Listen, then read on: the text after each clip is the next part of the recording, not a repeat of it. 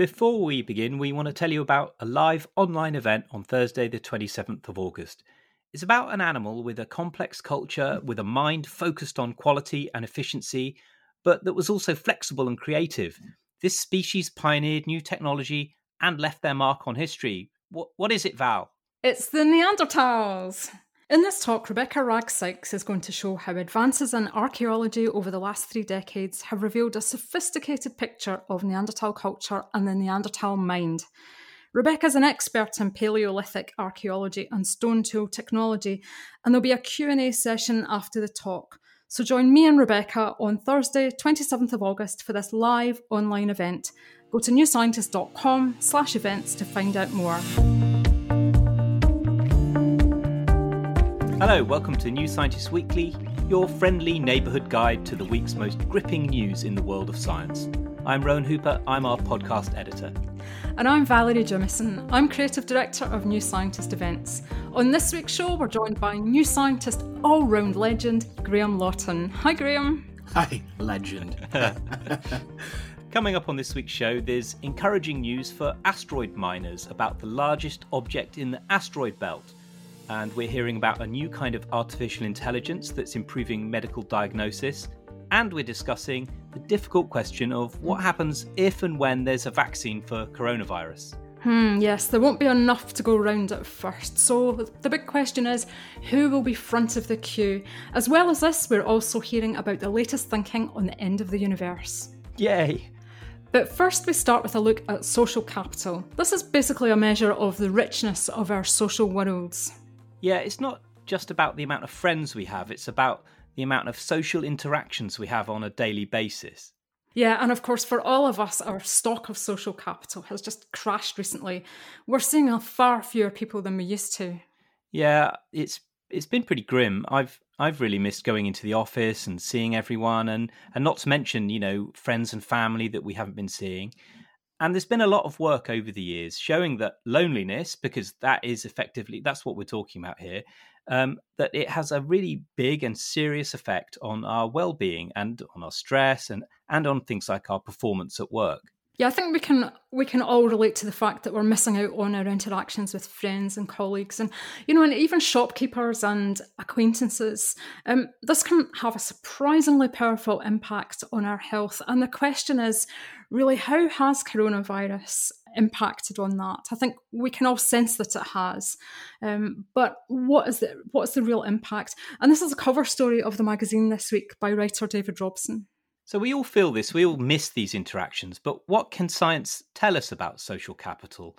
And can we mitigate any ill effects? Well, we'll get into that. But first, let's just be clear about what we're meaning here. People with more social capital have lots of friends, but as well as that, they have more distant acquaintances and they tend to be much more engaged in building their community. Okay, and tell us about what we know about how having high social capital helps us.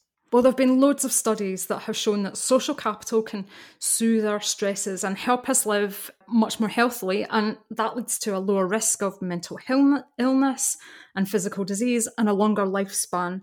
There's one famous study even found that a lack of social connection presents as large a risk to our health as obesity or even smoking up to 15 cigarettes a day.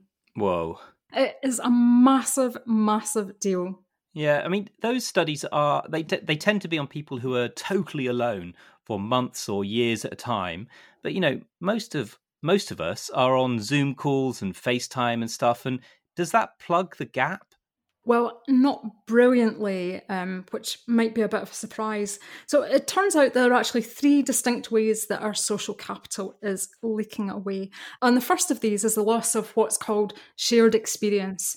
So we're missing out on lots of joint activities such as cooking and eating together, playing sport. And the very act of doing the same things at the same time appears to create a bond that's just independent of the words spoken. Is there any gender difference here? Well, maybe. So there is one study that followed students during their final year of school and the first year of university, and they asked them about their feelings of emotional closeness to different members of their social network in that time. For women, the study found that regular communication, either face to face conversations or phone calls or email, was really important for keeping their friendships alive. But for men, it was a continuation of shared activities like sport, for example, um, that was important. So, because we're relying on Zoom and Skype so much at the moment, does this mean that men's social relationships are more in danger of breaking down? Mm, it might, yes. There are other ways our social capital is dissolving as well. And we go into this in much more detail in the magazine story. Um, but it's through non verbal communication, so physical touching. Right. And that's a total no no at the moment. Yeah, it is. Um, but we now know that touch triggers profound neurological and physiological changes that we just don't seem to get from talking to each other. One of the researchers in the story said that the deprivation of intimate touch during COVID 19 is associated with worse psychological well being, including feelings of loneliness, anxiety, less emotional tolerance for social isolation, and poorer mental health in general. Uh, so everyone could do with a cuddle, basically. Yeah, yeah.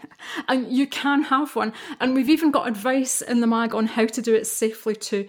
Why don't we tweet a link to this story? Basically you have to plan your hug. So here's how to do it. Right. Avoid face-to-face contact. Use face coverings. Point your faces in the opposite direction and don't touch the other person's face or clothing with your face. Wash your hands before and afterwards, and don't exhale during the hug. right, yeah, it sounds like a lovely experience.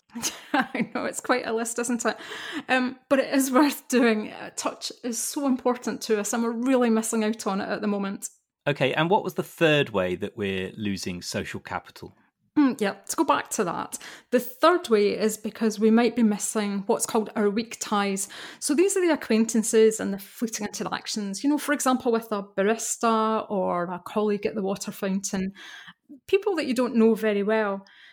Before the pandemic, people had on average between 11 and 16 of these interactions on a typical day.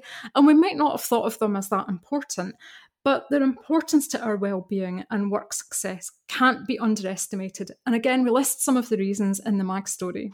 And is there anything we can do about it? Well, one way is to change how we interact with our existing friends. So, supposing you used to go to the cinema with a friend regularly, now, for example, what you could do to try and replicate that is to arrange to watch the film at the same time and then catch up through a video chat afterwards. Yeah, I quite like that idea actually. One thing I've found is that I know lots more people in my street now than I used to, and I've started chatting with neighbours and people in the park more. I've, I've become a bit more friendly, actually. Um, have you guys found this as a tiny little benefit of lockdown? My work from home desk is by a front window, and I sort of lean out and have brief chats with my neighbours when they pass by. And our house also has this sort of magnificent wisteria on the front that passers by will stop and look at, and I sometimes just lean out and have a little chat. It's actually really nice, and yeah. it, it does feel like a connection that I'm not getting any other way.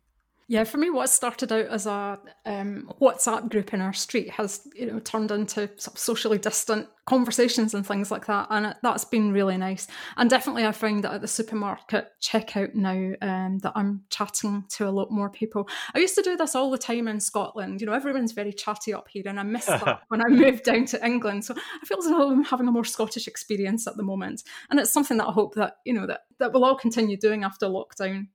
And you know, research shows that it's really good to forge new ties with people. You know, even these weak ones where you just exchange a few words and every now and then, like like you say, Graham. So the take-home message from this story is to do what you can to reach out to the people you see, and even people you vaguely know, and make the most of those chance encounters. And I think this is something we, we can hope will carry on even after the coronavirus crisis eventually passes. That we have a much greater awareness of the importance of these relationships to the people around us and we do something about it. And be more Scottish, basically.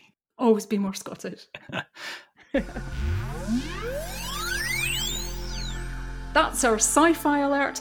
As you know, this is when we've got something in the magazine that's already been in science fiction. What is it this week, Rowan? This week it's about the largest asteroid in the solar system, which is a big rock called Ceres. Big rock? What kind of scientific definition of that? It's a dwarf planet. Yeah, actually, it's so big it is classified as a dwarf planet. Ceres is uh, an asteroid in the asteroid belt between Mars and Jupiter. It's 940 kilometers in diameter, so yeah, that makes it a dwarf planet officially, like Pluto. What's really cool is that it's big enough for its own gravity to have shaped it into a sphere, unlike all the other asteroids in the asteroid belt, which, you know, look a lot like potatoes or rubber ducks or cigars. But what's the news about it this week?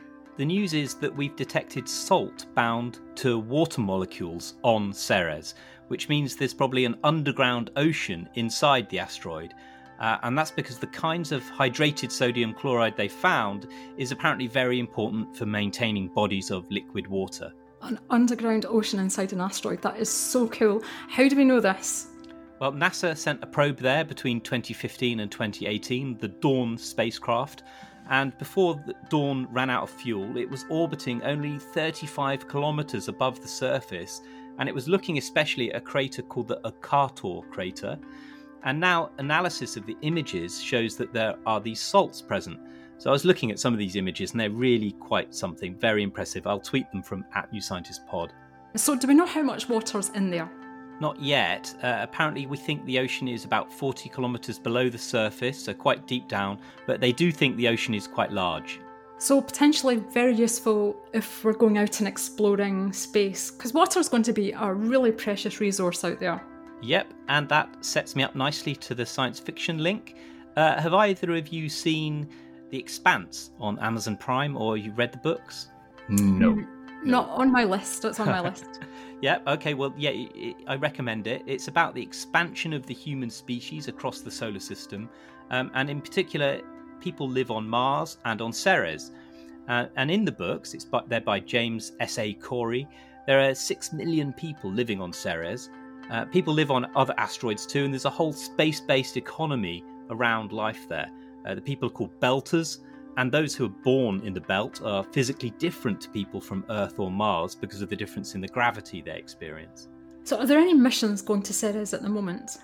Not to Ceres right now, but there is a NASA spacecraft called OSIRIS REx that's uh, surveying another asteroid called Bennu. Uh, and there's another mission not yet launched to an incredible metal asteroid called Psyche. People do think that Ceres will eventually be the base for asteroid mining because it's the biggest asteroid in the belt and it will be the hub between crafts mining asteroids and sending minerals to bases on the moon and Mars and Earth. So it could also be a good refueling stop on the way beyond the belt to Jupiter and its moons.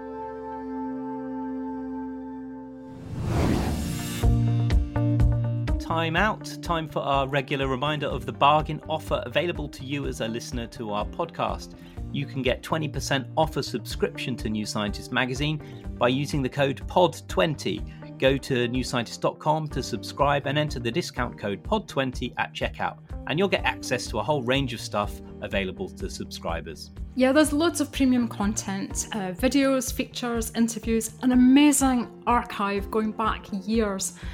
Pod20 at checkout on newscientist.com gets you your bargain. Okay, next up, when you think of artificial intelligence, what's the first thing that comes into your head? Uh, AI beating Garry Kasparov at chess. Okay, great. I generally think about the AI transcription service that I use to transcribe interviews, which is pretty good, but it sometimes makes kind of hilarious mistakes. I once interviewed somebody, an archaeologist, about the hand axe technology of Africa, and it heard that as handbag technology. Oh. um, yeah, well, AI is getting everywhere. Uh, this story is about healthcare. So, uh, as you probably know, it's already used a lot. AI is used a lot in medical diagnostics. And the idea here is that the computer looks at all the symptoms presented by a patient and comes up with a diagnosis. And one of the advantages of an artificial intelligence is that it can have access to a massive database of all the symptoms and diseases that you're likely to get or even unlikely to get, so it can be much better resourced than a human doctor. For example, you might get a patient presenting with a shortness of breath. Uh, typically, an AI system might then link shortness of breath with being overweight and being overweight with having type 2 diabetes. So the AI might then suggest insulin treatment. And that's because shortness of breath is correlated with diabetes. And often this approach works well enough, um, but the, there are problems because there's no causal link between diabetes and shortness of breath. You know, the, the shortness of breath could be caused by asthma. And if you treated an asthmatic patient with insulin, it wouldn't do anything. Okay, so AI doesn't sound too good here. What's the better way to do it? Well, a better way, I mean, AI is still good at that. It's just you can make it even better. And a better way is to try and get AI to use causation as the basis of its diagnosis instead of correlation. Uh, and this is something that University College London computer scientists are doing, and we've got a story on it this week. So, a causal AI system, it's supposed to more closely mimic the way a doctor diagnoses patients by using counterfactual questioning. So, when doctors are learning about symptoms and disease, they don't just learn that symptom A causes disease B, they then look at why it can't be disease C. So, in the case before with shortness of breath, you'd ask a question to rule out asthma before you settled on diabetes as the cause of the problem. So that means you you know you'd ask counterfactual questions. So now scientists have managed to get an AI doing this sort of reasoning, right? Yeah, that's what they're testing now. They got a group of more than 20 doctors to develop more than 1600 realistic medical case studies for imaginary patients and they ended up with these vignettes covering about 350 different illnesses. Do you know this is sounding like the plotline of House? Yeah, it does. So to illustrate that, I I picked randomly from hundreds of cases from House, um, and here's one. There's one episode where there's a patient presenting with rapid weight gain, but only around the face and on the back, giving like a moon face appearance and a buffalo hump. And, uh, you know, as usual on House, no one knows what it is except Dr. House figures it out and he diagnoses Cushing syndrome, which is a hormonal disorder. So basically, House was this genius AI type doctor who could access all these obscure diseases and link them to different symptoms. Yeah, exactly. Uh, all right, anyway, getting back to the AI story, uh, this UCL team created these cases and then gave them to 44 doctors to try to diagnose them. Uh, they also gave them to an old kind of AI that uses correlation, and then to this new kind, and to see if they could figure out what was wrong. So the real, the human doctors, they diagnosed the case correctly 71% of the time. The older kind of AI was right 72.5% of the time, and the new causative AI was correct 77.3% of the time. Mm, so it's it's not a massive difference, but you know, I'm I'm being persuaded by this, and I'm assuming that the new AI will get better as well. Yeah, and the new AI outperformed doctors at diagnosing rarer diseases, so it is very house-like actually, uh, and was about thirty percent better at identifying issues than a standard AI system but the real you know the other thing is that an artificial intelligence is never tired it can work 24/7 it can see patients from anywhere around the world and they don't have an abrasive bedside manner or a Vicodin addiction like House. Yeah. But that point about that point about medical AI working around the the clock and around the world, it's really key, isn't it? Because because of the lack of doctors in so many parts of the world. Yeah, so there's loads of potential here. People might get initially antsy about it. I mean, well, how would you feel about getting diagnosed online by a machine? Um, do you know? Sorry to bring it back to the pandemic again, but you know, I I do think that sort of the whole lockdown situation has made me sort of a lot more accepting of video medicine, and uh, I'd, I'd be, you know, I'd be up for it. I'd be right. a little bit worried about it making a daft mistake equivalent to hearing hand axes handbags. I don't know yeah. whether it would do something like that, but yeah, I think I agree with Val. I mean, I'm a kind of typical bloke who really won't go to the doctor unless I'm dying. So I can see myself taking advantage of a home diagnostic system. Yeah. Um, I mean, machines might actually do a better job. Um, they wouldn't have a bedside manner, but uh, as you say, you wouldn't have to travel to meet it and you wouldn't have to book an appointment. But look, human doctors are going to be around for the foreseeable future because I, I think AI will augment and supplement and boost the role of humans um, but not totally replace them for a while. And of course, there are many kinds of medical discussions that you actually probably want to have with a human rather than, you know, coming off your phone in, a, in an app, especially stuff that's really life changing. Okay, so could you eventually train up a machine to the level where it could diagnose more broadly? So be a bit more like your um, GP rather than um, a specialist who has studied skin cancer for years? Yeah, and they're they're already doing this. So one of my favorite examples comes from China. Um, maybe it's easier to play with vast amounts of medical history data there. Um, but in one study, a team trained an algorithm on medical records from 1.3 million children who had attended a medical center. Uh, the records comprised of medical charts, lab tests, and the doctor's notes. So all that information that gets fed into the algorithm to the AI. Yeah, the algorithm soaked up all that knowledge as if it itself had seen 1.3 million children. Then it, it gets given new cases that it hadn't encountered. And when when they did this, it was the, the machine was able to diagnose a whole range of diseases: glandular fever, flu, chickenpox, hand, foot, and mouth, with between 90 and 97 percent accuracy. It outperformed junior pediatricians and was only bested by more experienced doctors. Wow, those, those are big numbers. Now it's time for a new segment where we take stock of our place in the bigger picture of geological and cosmic time and space. Drum roll, please, Ollie. It's time to look into the total perspective vortex. Val. Yes, this all comes from some new measurements of our old friend Higgs boson. So, Rowan, you'll remember that the Higgs boson is the particle that gives all the fundamental particles their masses according to our standard model of particle physics. Yeah, it gives us mass, but how is it blasting us into the perspective vortex?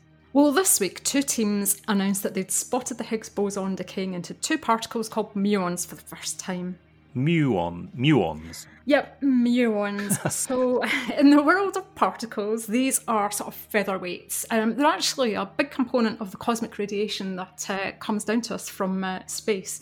Um, but muons are these featherweight particles. They're about a ninth the mass of the protons. And because they're so light, and Higgs is all about mass, it means that only two in every 10,000 Higgs bosons will eventually decay into muons. It's something that physicists have been hoping to observe for absolutely ages. Right, and let me guess, they've found now that the Higgs has decayed just like the standard model said it would, which is just like our current best descriptor of physics Yes, I am afraid so. And that's the really maddening thing about this. Physicists are desperate for something, anything, not to agree with the standard model because it might help explain massive problems like dark matter or dark energy or quantum gravity. We're looking for some anomalies.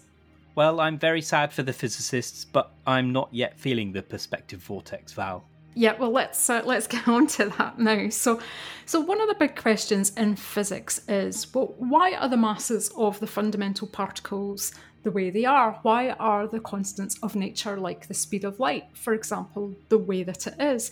You know, at the moment, these numbers are just plonked into physics. You know, you have to learn them at school or at university.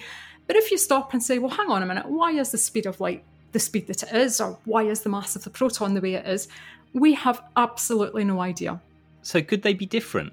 Yeah, though we wouldn't be here to see them. So, atoms wouldn't be able to form if the forces were different strengths. And the Higgs has a really important role to play here. Potentially, the way the Higgs works and the, the way it gives other particles their masses could instantaneously flip in a quantum fluctuation, and every atom in the universe would blow apart. And the thing is, the entire universe exists on this knife edge where this could happen. Are you? Is this for real? That some random fl- flip could destroy the entire universe? Yes, yes. So I heard it this week when I hosted an online event with cosmologist Katie Mack. She was talking about how the Higgs could spell doom for the universe. Right. Um, and how likely is that to happen? Do I need to be worried? Uh, well, Katie was very careful to point out that there are plenty more things to be worried about, especially right now. But our current measurements of the Higgs mass indicate that we're on the right on the borderline of the universe being completely stable, where you know atoms will be fine and none of this will happen, and on this knife edge. And so that certainly got me thinking that it's worth understanding the Higgs a lot, lot better. Look, great. When I'm not worrying about coronavirus or climate change, I can remind myself that the existence of the entire universe is resting on a knife edge. You know, actually, I sometimes find that, you know, a reminder of our cosmic insignificance can really help put our real world worries into perspective. And if you want to find out more about the end of the universe, go to newscientist.com to get details on how you can watch Katie's talk. Turning to the coronavirus, as we usually do at some stage, the quite horrendous headline figure is that we have more than 20 million cases worldwide now and over 740,000 deaths. But there is some interesting vaccine news. Good interim results in a US trial of an RNA vaccine, um, and in Russia, a vaccine has already been improved, um, apparently by skipping most of the usual trials. Um, Graham, you've been looking forward to what it will mean if and when we do get a vaccine approved it's worth saying if and when because we still don't know whether we will get a vaccine. But there has been some really positive progress, and there's cautious optimism that one might be ready to roll out by early 2021. And of course, that sounds like excellent news, and it's true that a vaccine is our best hope of getting back to normal. Okay, and what's the but?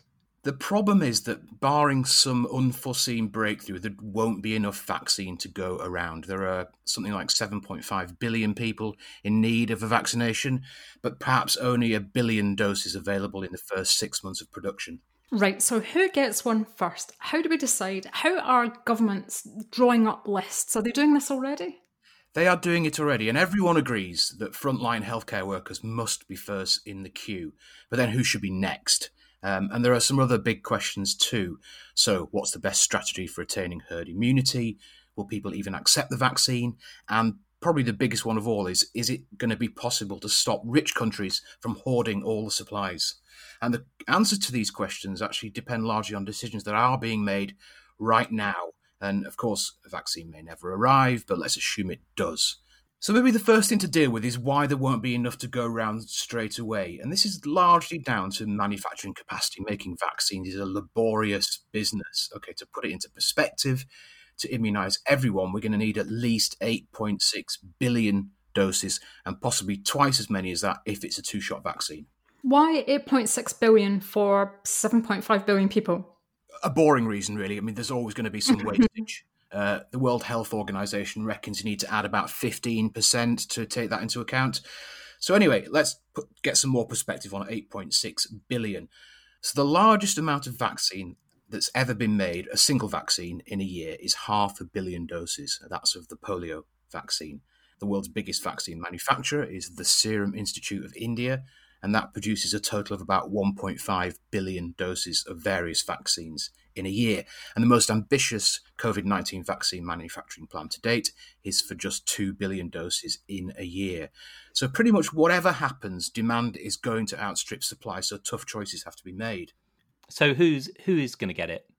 So, anyway, as I was saying, decisions are being made now, and various bodies, including the World Health Organization, the UK Joint Committee on Vaccination and Immunization, and the US Centers for Disease Control and Prevention, have all looked into this already and made some preliminary recommendations.